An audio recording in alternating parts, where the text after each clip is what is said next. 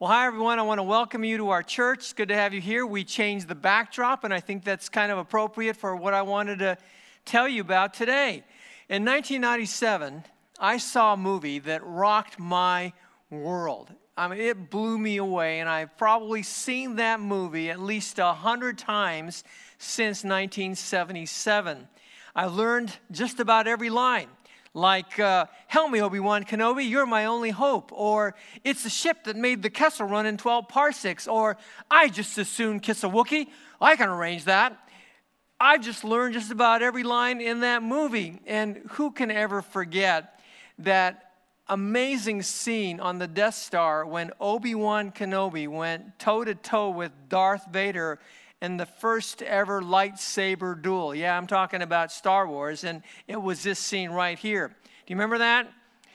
Well, I was crushed when Darth Vader cut down Obi Wan Kenobi, and yes, he cut him down. And if you didn't know that because you've never seen Star Wars, well, shame on you.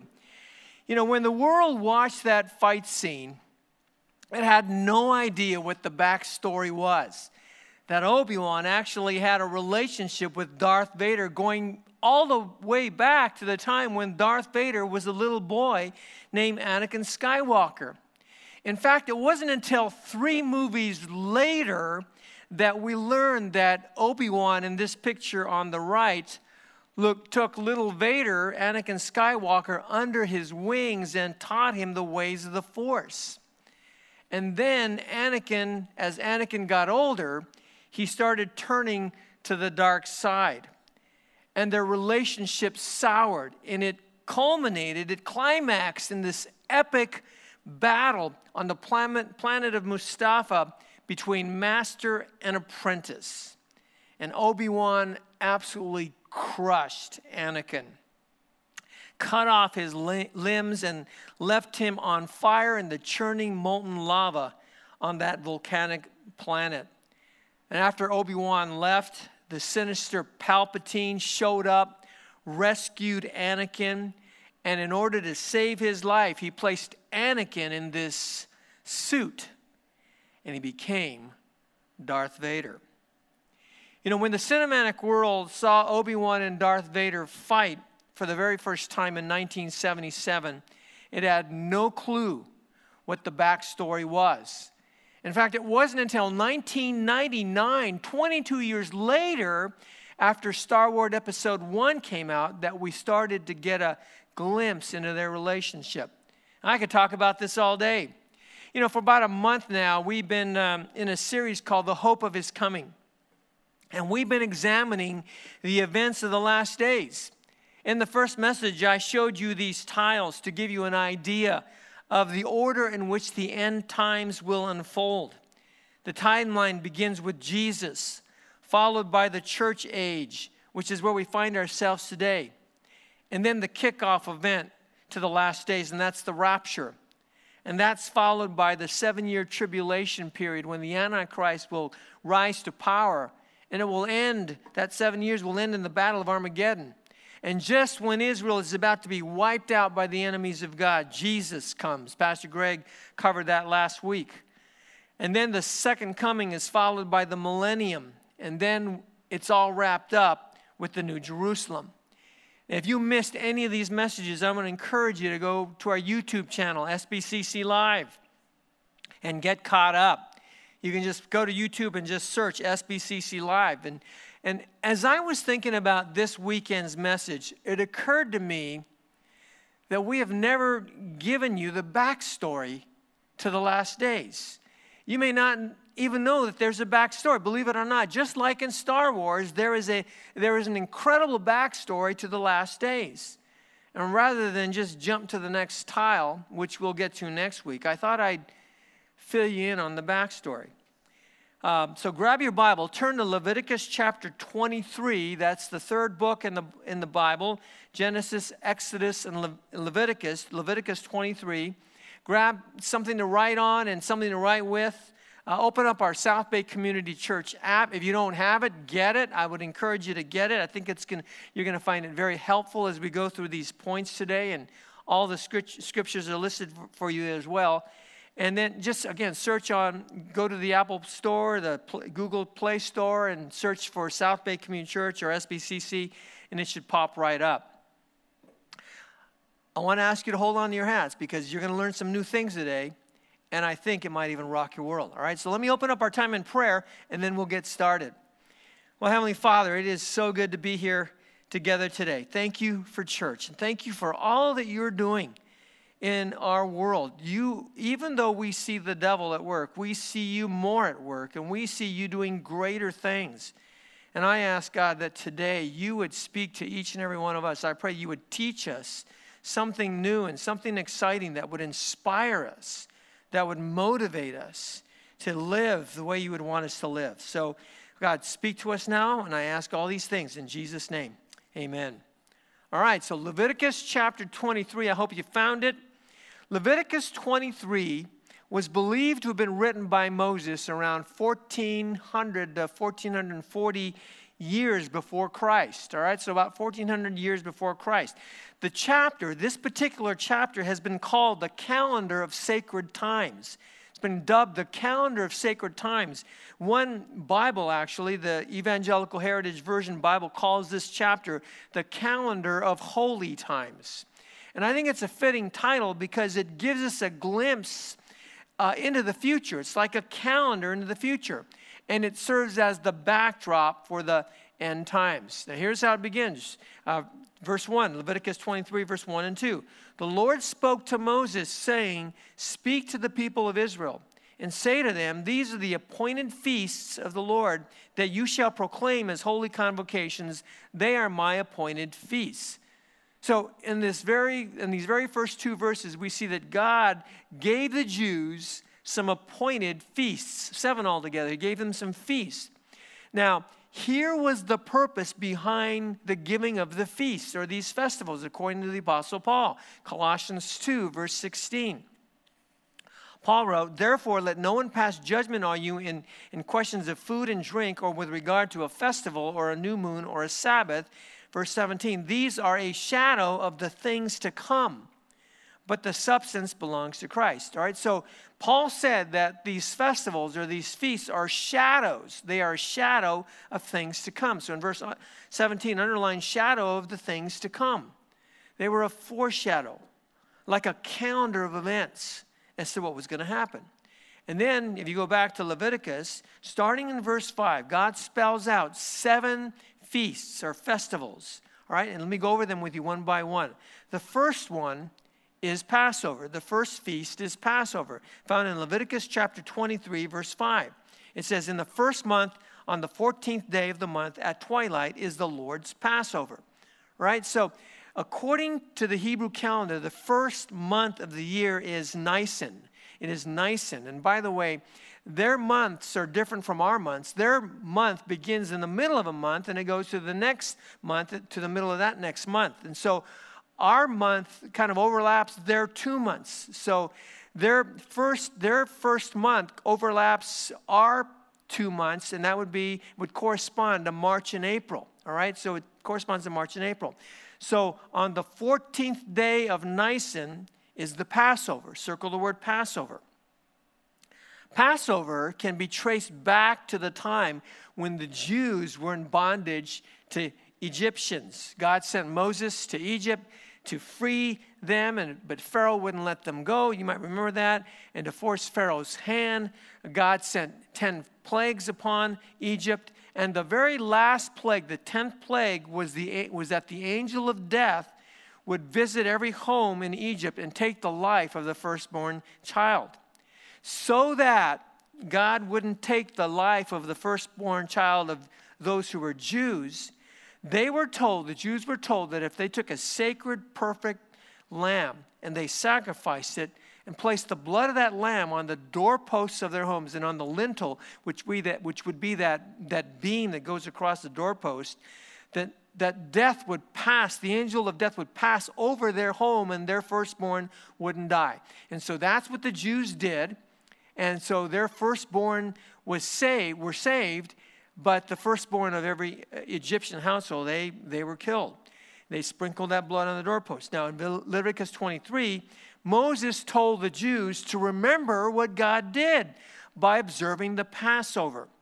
And ever since that time, ever since the very first Passover in Egypt, the Jews have been celebrating this feast to remember what God did. And they do so on the 14th of Nisan. Now, remember what Paul said about the feast? They are a shadow of things to come. They're a shadow of things to come. Approximately 1,400 years after that very first Passover, guess what happened?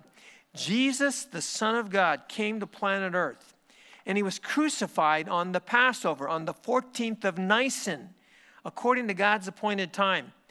And, and the shedding of his blood made it possible for God's wrath to pass over his people. And thus Christ became the Passover lamb. Take a look at 1 Corinthians 5 7. Paul said, Cleanse out the old leaven that you may be a new lump as you really are unleavened, for Christ, our Passover lamb, has been sacrificed. So Jesus became our Passover lamb. And in the truest sense of the word, the Passover feast was fulfilled 2,000 years ago when Christ died. It was fulfilled. The second feast is found in verse 6. Take a look at Leviticus 23, verse 6. And it says, On the 15th day of the same month is the feast of unleavened bread to the Lord. For seven days you shall eat unleavened bread. All right, so circle unleavened bread. On the 14th day was the Passover. On the 15th day was the Feast of Unleavened Bread. So the Feast of Unleavened Bread took place the very next day after the Passover. The two feasts basically ran together. And during the Feast of Unleavened Bread, which lasted for seven days, the Jews were not to eat anything that contained leaven or yeast. And it was a reminder to them that when they escaped Egypt, they had to do so very quickly so that if they were baking bread, for example, they didn't have time for the bread to rise. They just had to grab it and run. And that's what they did. And thus, unleavened bread came to be known as the bread of affliction because it was baked, it was made out of affliction. Deuteronomy 16, verse 3 says, Do not eat it with bread made with yeast but for seven days eat unleavened bread to remember what God did, the bread of affliction, because you left Egypt in haste, so that all the days of your life you might remember the time of your departure from Egypt. A second thing that the Jews did during this feast was to get rid of any leaven that was in their home. If there was any leaven in their home, they had to completely remove it from their presence because leaven symbolized corruption and it symbolized sin. Paul said in Galatians 5 9, a little leaven leavens the whole lump. In other words, a little bit of sin makes everything sinful. And so they had to get rid of, during this feast, they had to get rid of any leaven that might have been in their house. And once again, the feast was a foreshadowing of what was to come. And it was fulfilled in Jesus. Because, first of all, he was sinless. He was without any leaven. 1 John 3 5 says, In him there is no sin. Second, he was the bread of life says that in John 6 35. I am the bread of life, Jesus said. And third, he was the bread of affliction. Isaiah 53 says, Surely he has borne our griefs and carried our sorrows, yet we esteemed him stricken, smitten by God, and afflicted. Jesus was afflicted. And so, in every way, Jesus was the fulfillment of the second feast, the feast of unleavened bread. The third feast was the feast of first fruits and it immediately followed the feast of unleavened bread. They came back to back. So the Passover, unleavened bread, and first fruits. All right, they went back to back. This feast is found in Leviticus chapter 23, verse 10 and 11. Take a look at verse 10 and 11.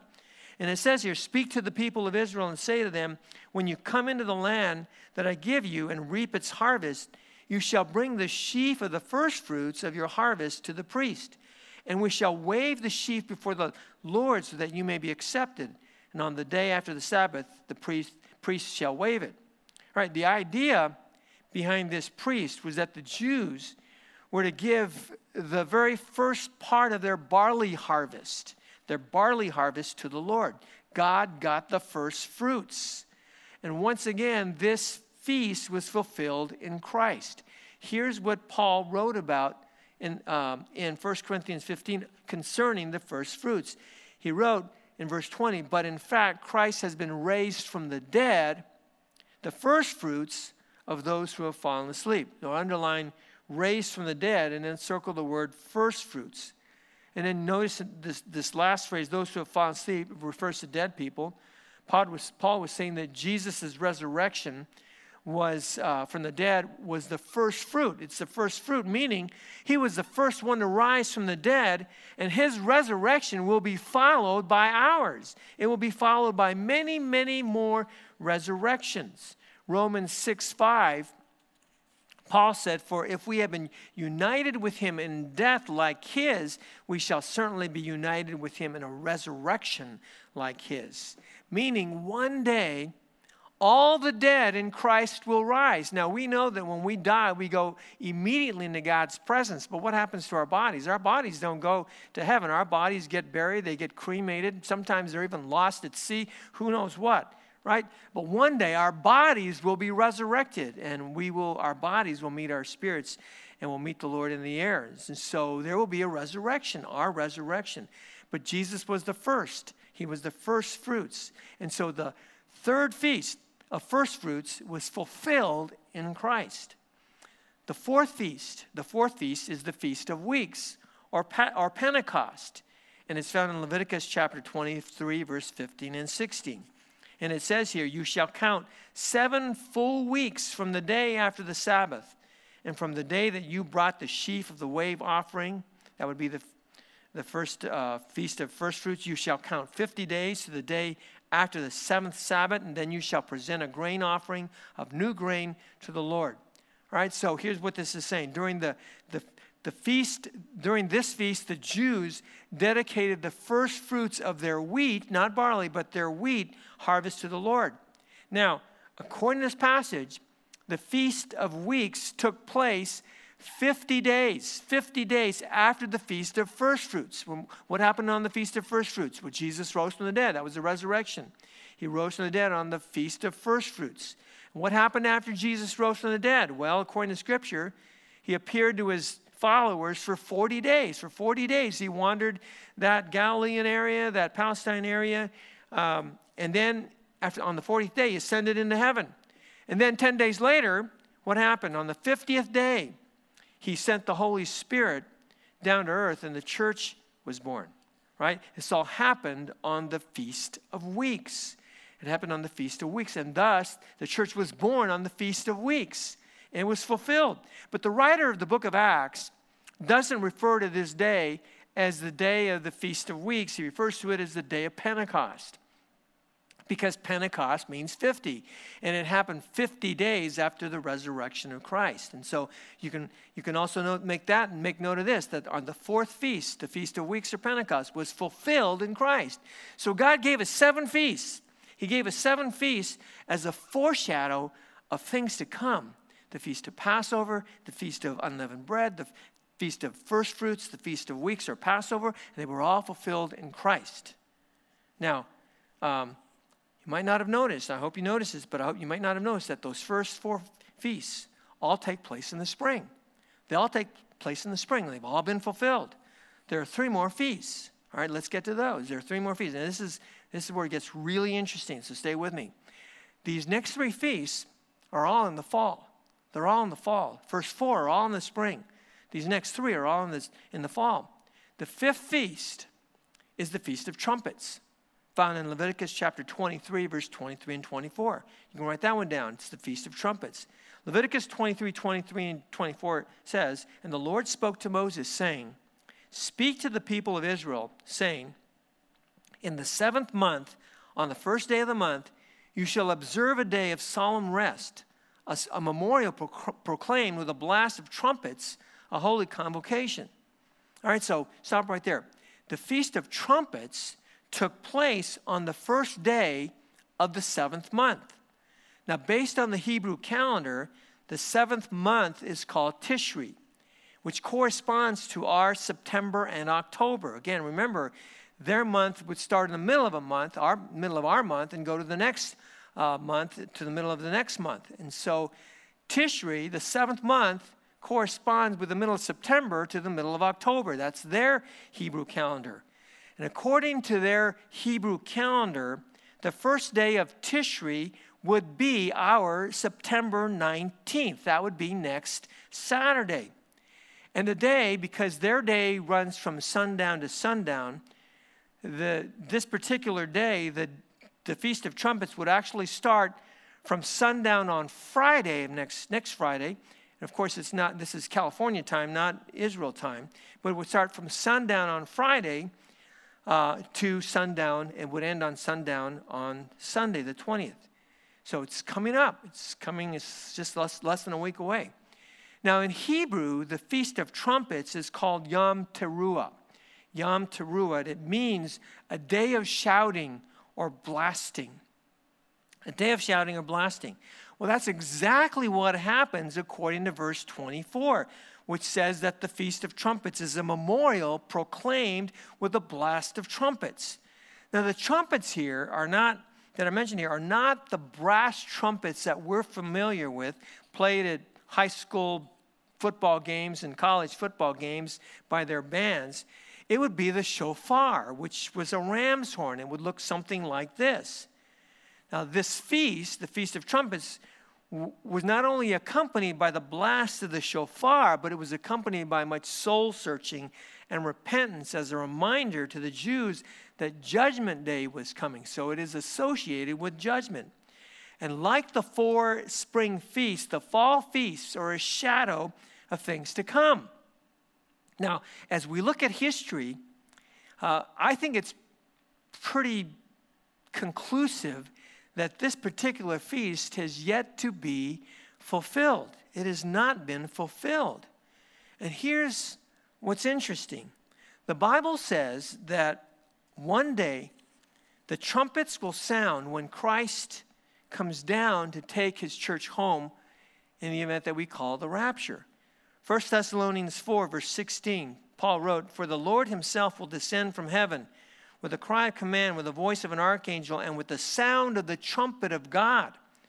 And the dead in Christ will rise first, and then all those who are alive will, will follow after.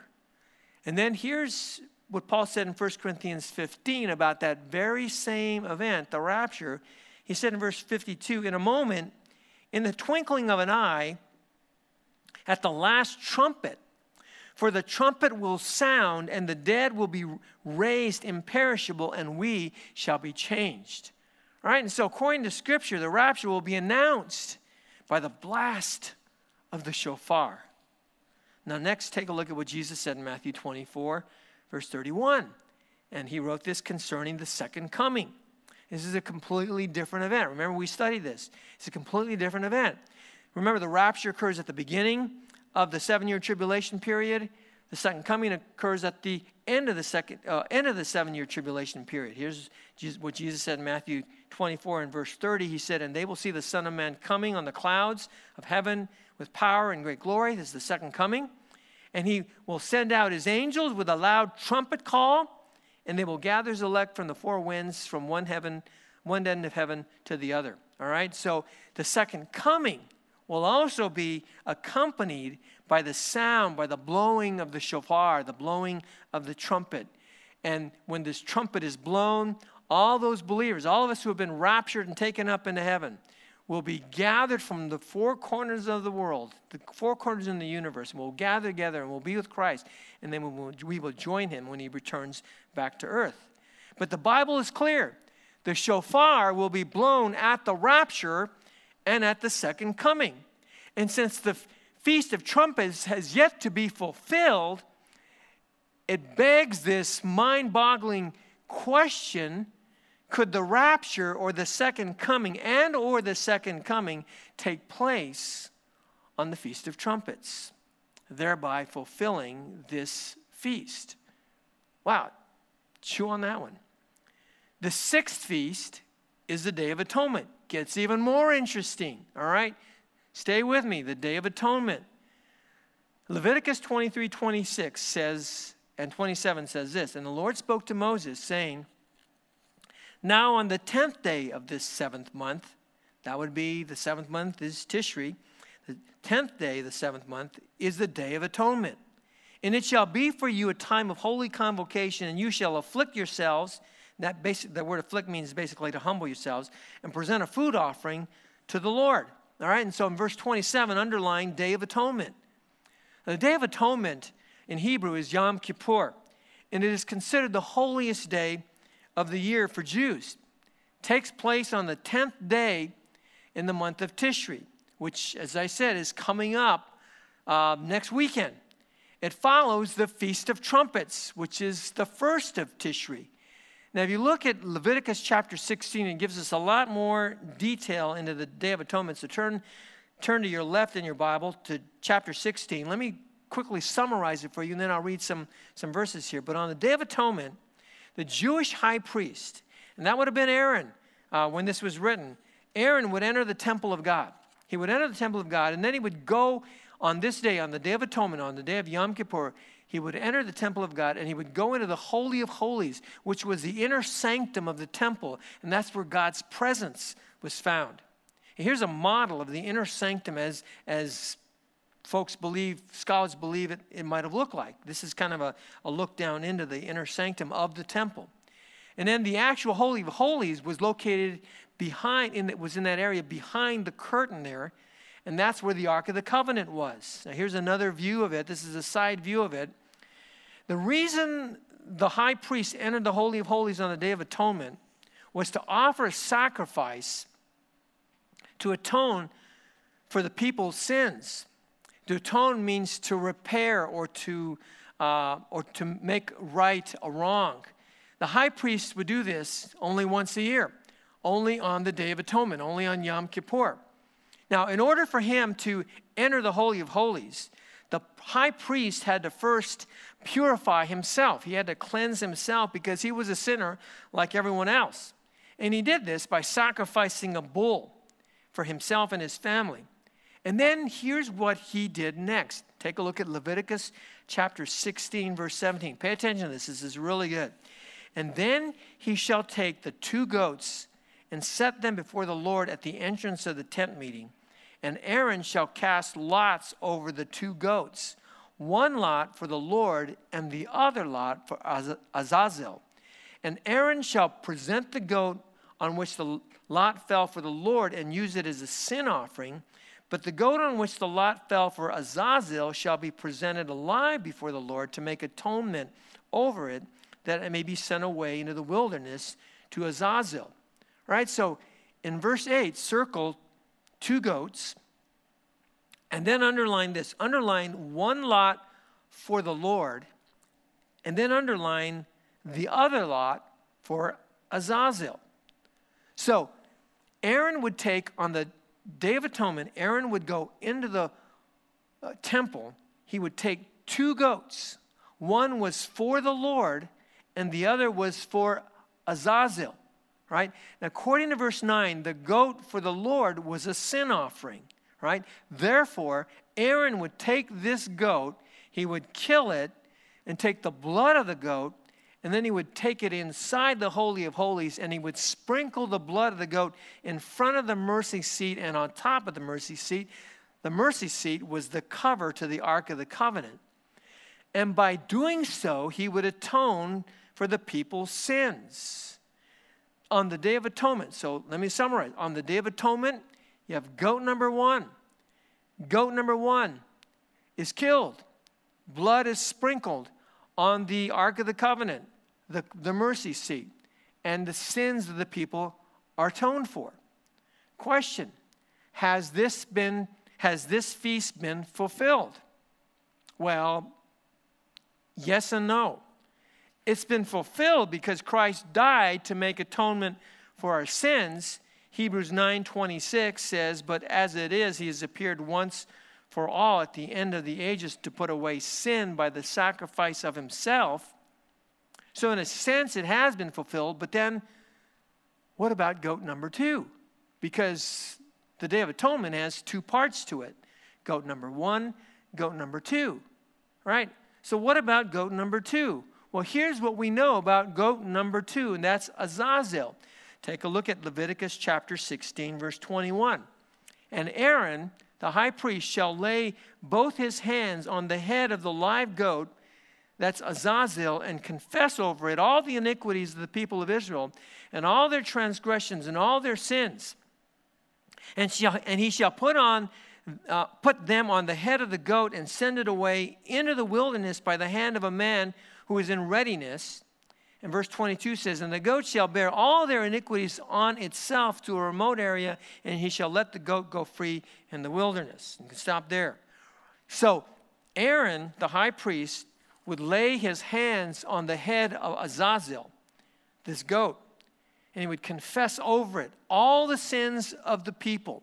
He put it all on the goat.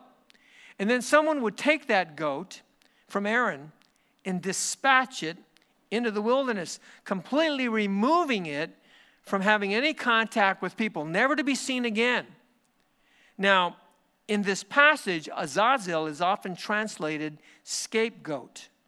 And if I were to guess, I'd say 95% of Bible teachers believe that Azazel represents Jesus, or Azazel is symbolic of Jesus. And all the sins are placed on Jesus, or this goat, and it is sent away. Therefore, our sins are sent, it's a picture of our sins being sent away.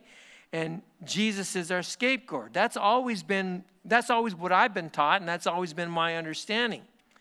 But here's what I don't get when I study this passage. If Azazel is for the Lord, like goat number one is, if it is symbolic of Jesus, then why doesn't it say that?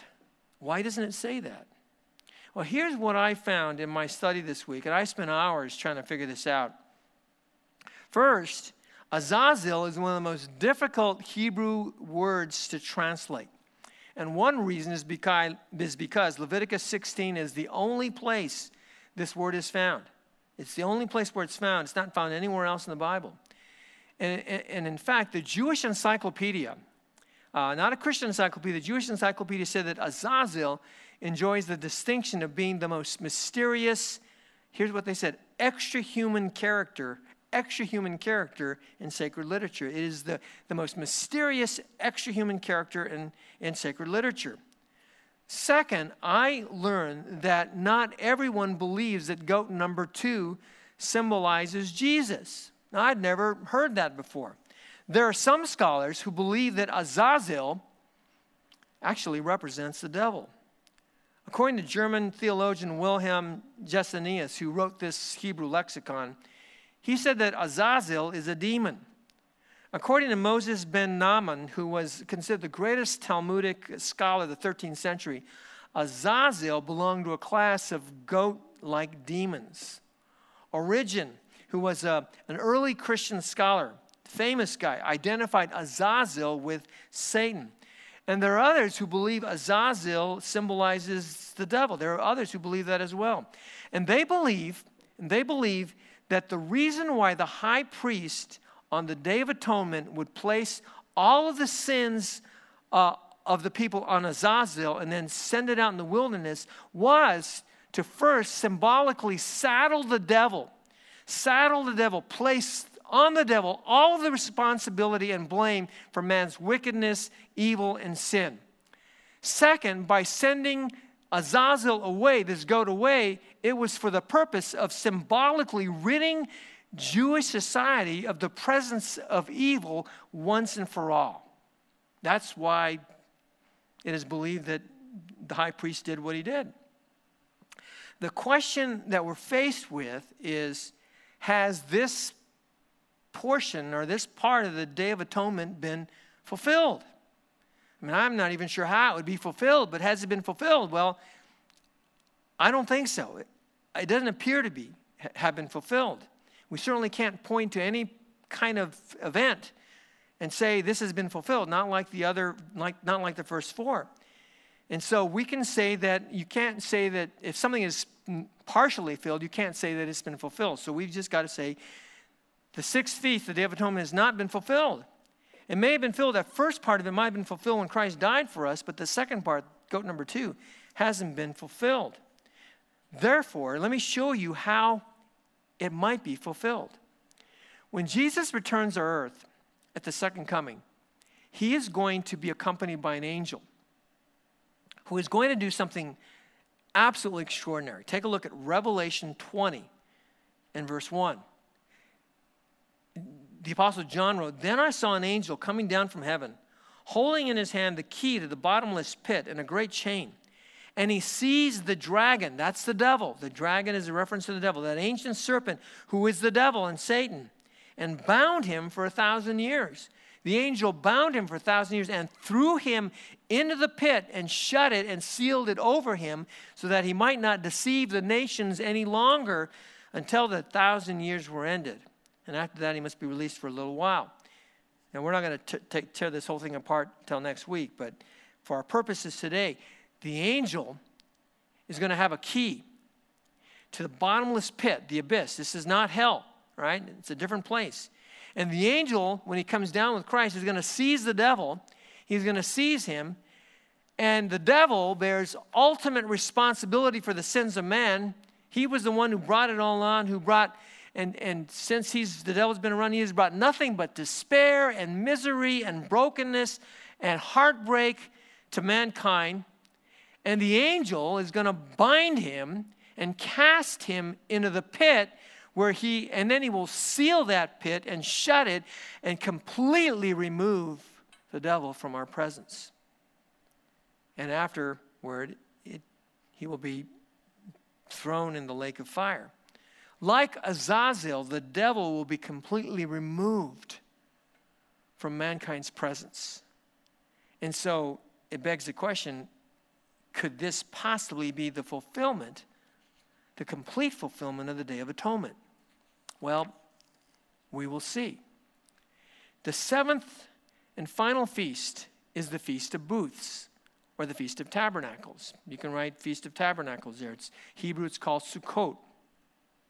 Hebrews 23, uh, Leviticus 23, and verse 33 and 34 says, And the Lord spoke to Moses, saying, Speak to the people of Israel, saying, On the 15th day of this seventh month, we're still in the month of Tishri, it all happens in the fall, and for seven days is the Feast of Booths to the Lord. And if you jump down to verse 42, it tells us what happened on that day. And you shall dwell in booths for seven days. All native Israelites shall dwell in booths, that your generations may know that I made the people of Israel dwell in booths when I brought them out of the land of Egypt. I am the Lord your God.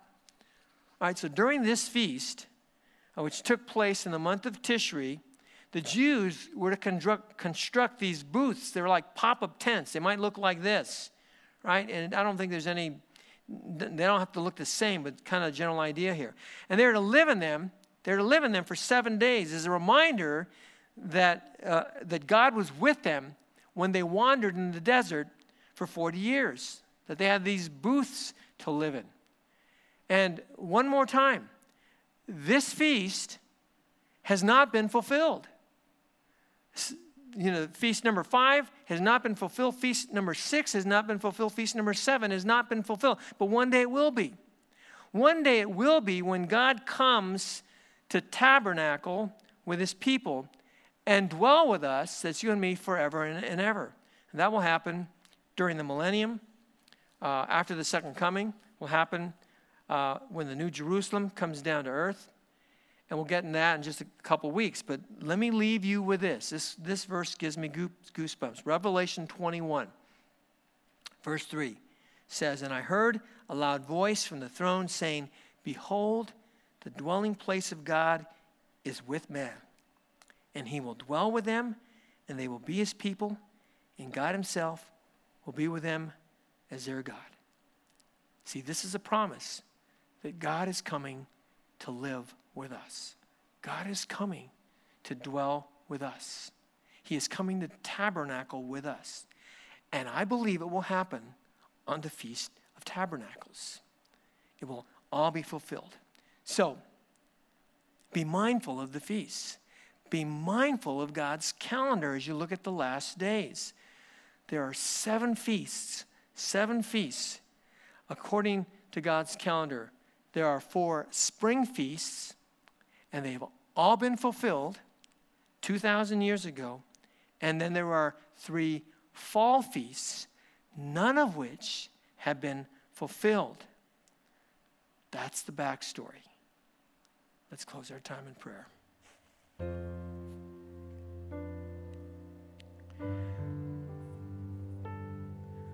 Father, it is absolutely amazing how your scriptures all come together and it all makes sense. It is amazing that even with regards to the future, there is a backstory connected to the past. And Father, these feasts that you gave 3,400 years ago, one day they will all be fulfilled. We've seen four of the seven fulfilled in Christ, and the final three will also be fulfilled in Christ. Father, we don't know when that will be, but I pray that you would help us as a church, that you would help us as your people to be vigilant, to be ready, to, to give an answer for our faith. Help us to be ready to appear before you. Help us to follow you with all of our hearts. And Father, thank you for your word. It excites me to no end, God, to see how everything works out and will work out just the way you planned it. Everything that we're going through today, everything that's going on in the world today, is according to your plan. And one day these feasts will be fulfilled and we will be taken up to be with you. And there will be a second coming, and Satan will be bound, and you will come to live with us. Thank you, Father, for those amazing and marvelous truths. Help us to keep following you until all these things take place. We thank you, Father, and we praise you, and we pray these things in Jesus' name.